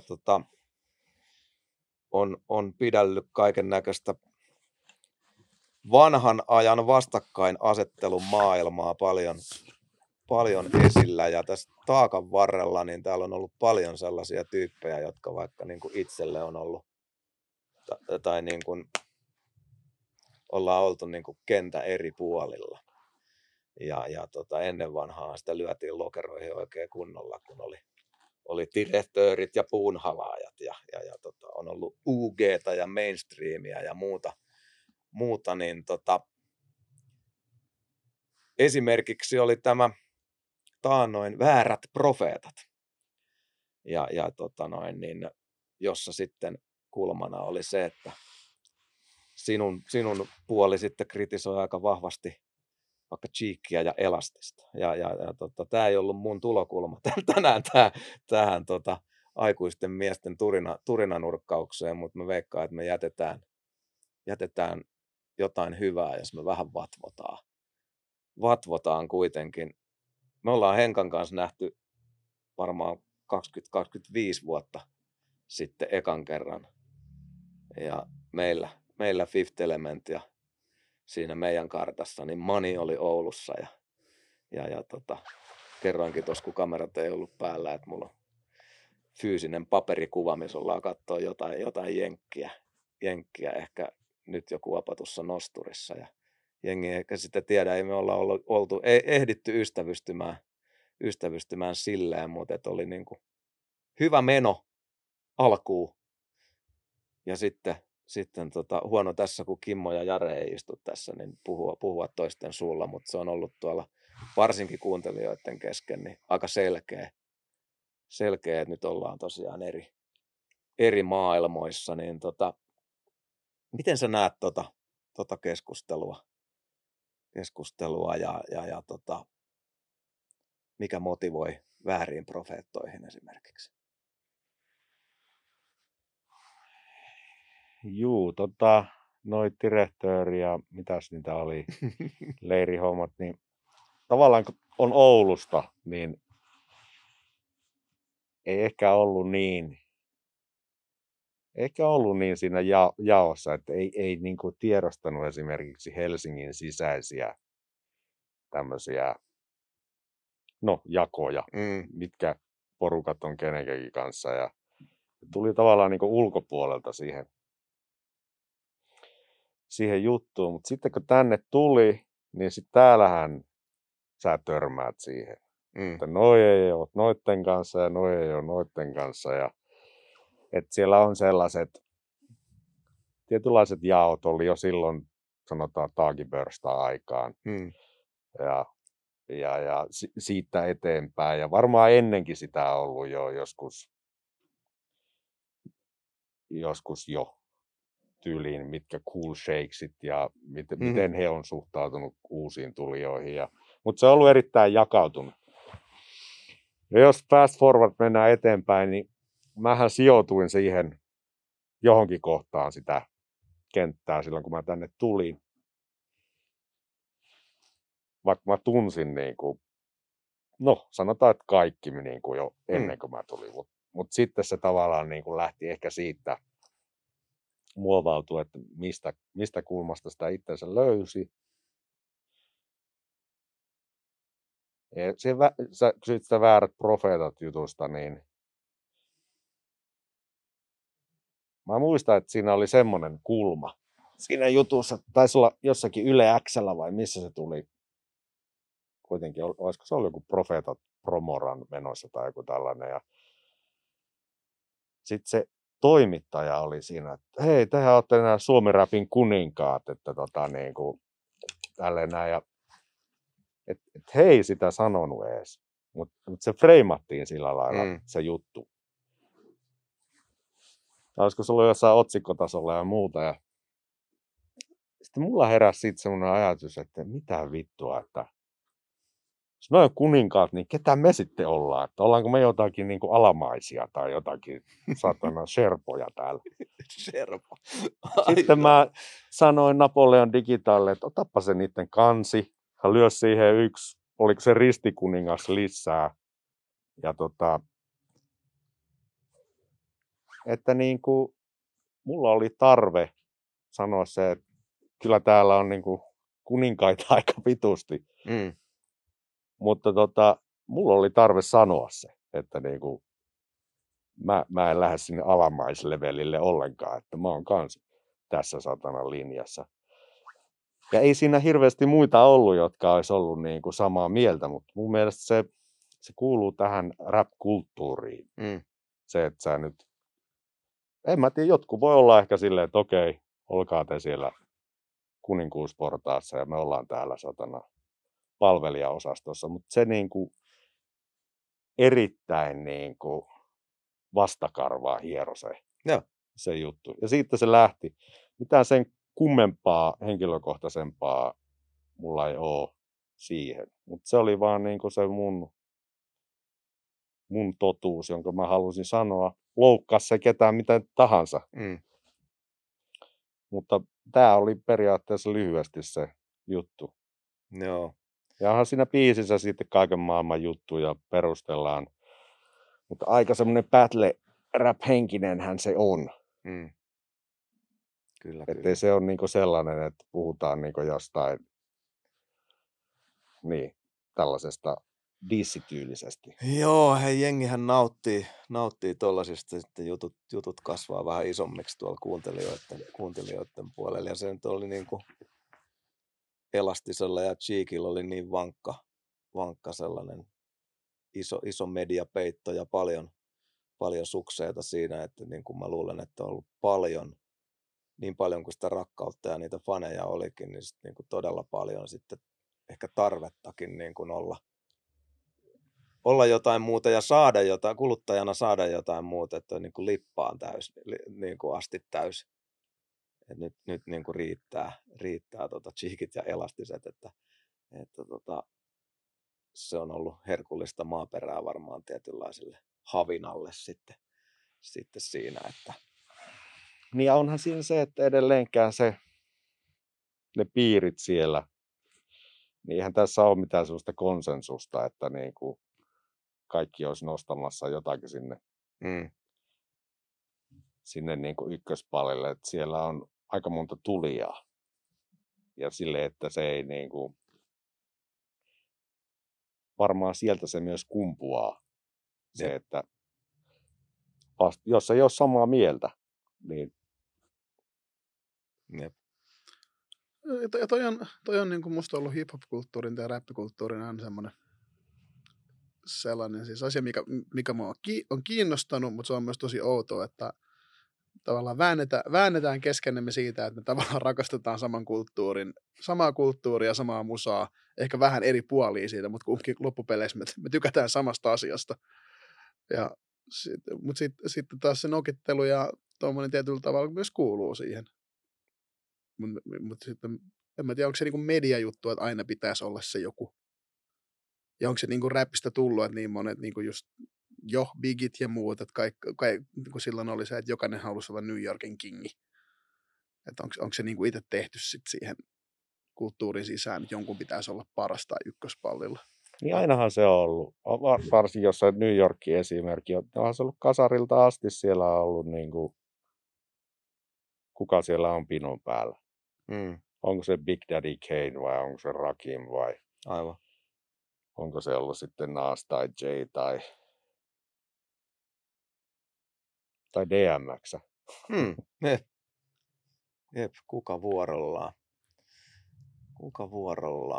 Mutta joo, et jotenkin niinku, ja haluaisin sen ehkä sanoa, että sit jos jengi on viritellyt tuolla jossain vaiheessa jotain eihän meillä ole ollut ikinä mitään sellaista oikeaa riitaa.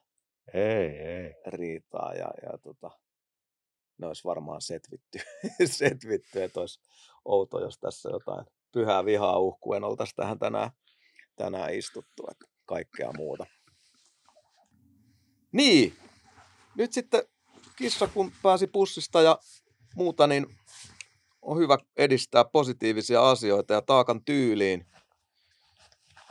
tällä viikolla. Jokainen meistä voisi nostaa terveisiä jollekin, joka tointaan hyvin harjoittaa meidän hienolla moninaisella kentällä. Ja tämähän kulkee NBA:stä tutulla termillä Big Three. Iso kolmonen, onko äijällä yhtään positiivista ajatusta päässä Henkan levyn lisäksi? Oletteko te valmiita moiseen? Joo, mä voin alkaa aloittaa. Minä voisin antaa tämän viikon propsini Arekselle ja Bisille. No niin. Jolta tuli tämmöinen 6 bisin EP, Miten tämä nyt lausutaankaan? Kuitenkin, Nuorta osaamista. Ares on ollut mun tutkalla pitkään ja Bisin myös, ja molemmista pidän, ja pidän heistä myös yhdessä.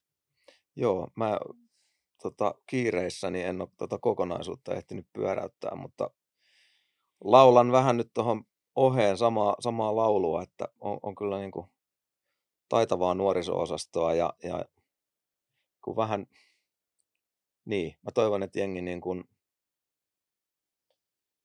ymmärtää ton, jos toi olisi jenkkisettiä, niin jätkillä olisi niin kuin taivas auki, mutta siellä tanssitaan nyt niin kuin ymmärtääkseni soundillisesti vähän semmoisessa maailmassa, että härmällä on vielä vähän niin kuin käsittelemistä.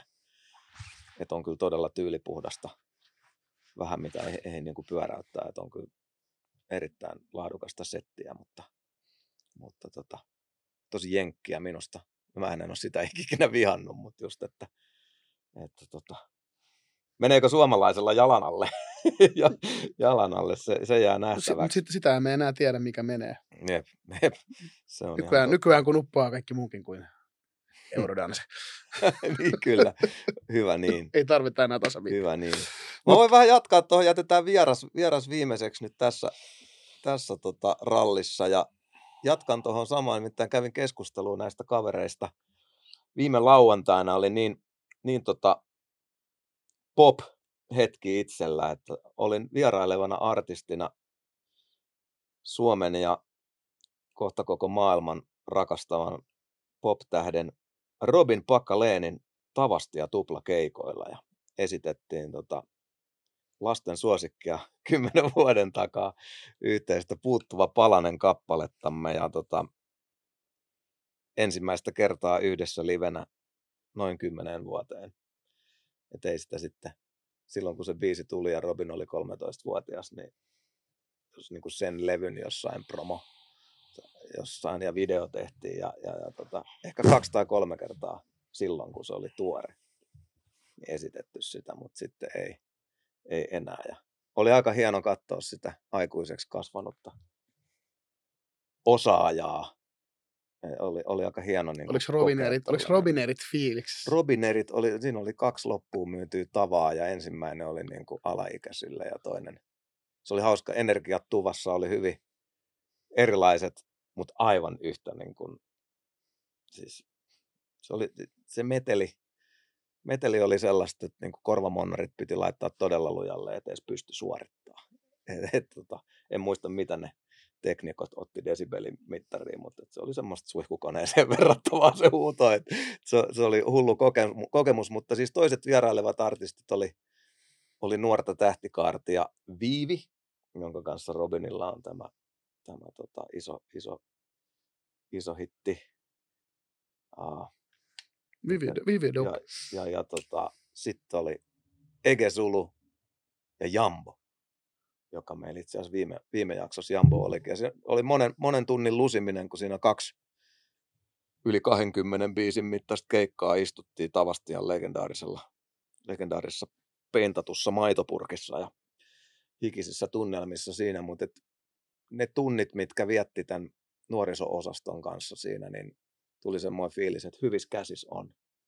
Että oli niin fiksuja ja ajatuksellisia nuoria artisteja.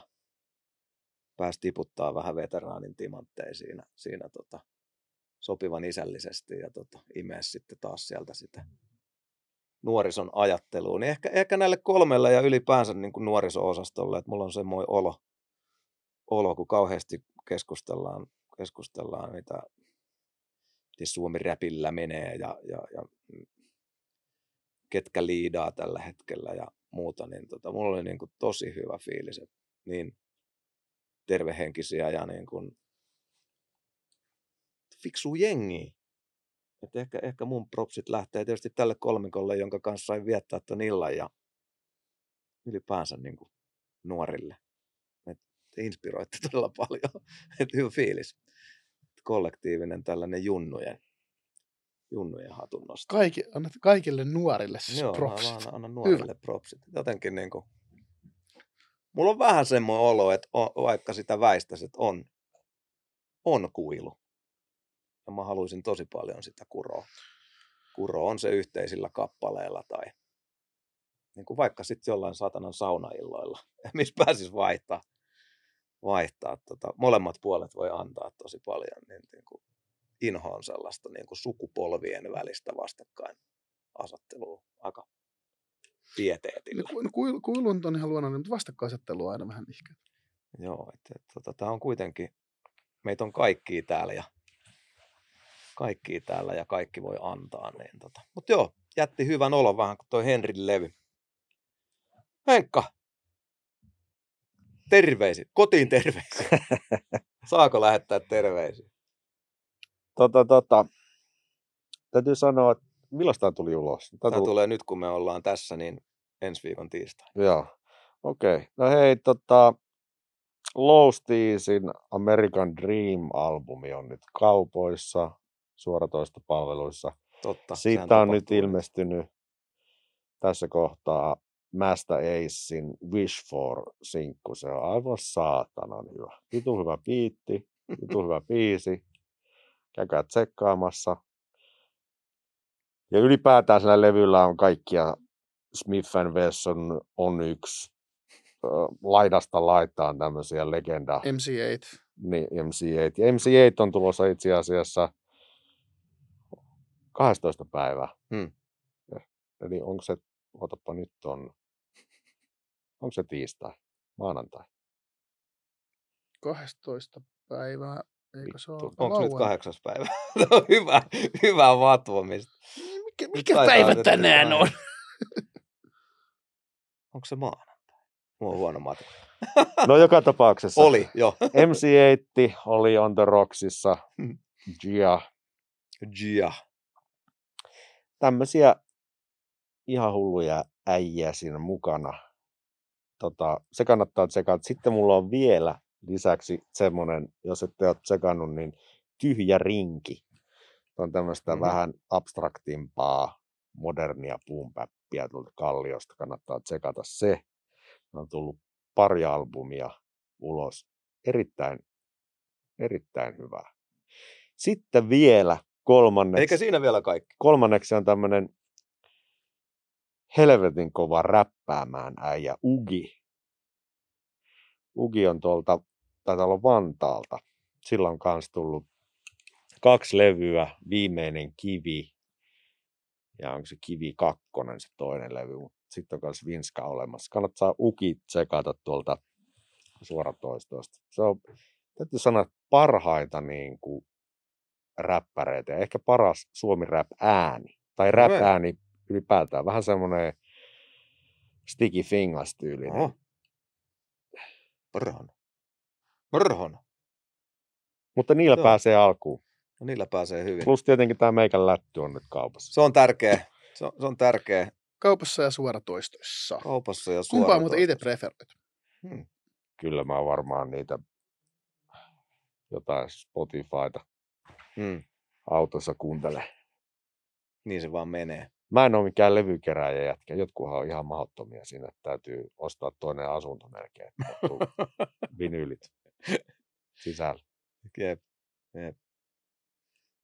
Julma Henri, tämä on ollut todella hyvä turina tuokio ja toivottavasti koet itse samoin.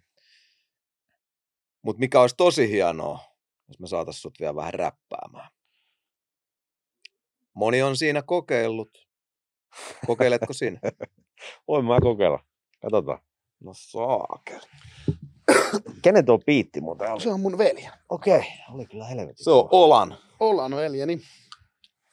Miksei sä itse tee biisiä tuohon biittiin? Se on... Silloin niin paljon. Silloin paljon biisejä ja paljon biittejä. Se ei julkaise kumpiakaan.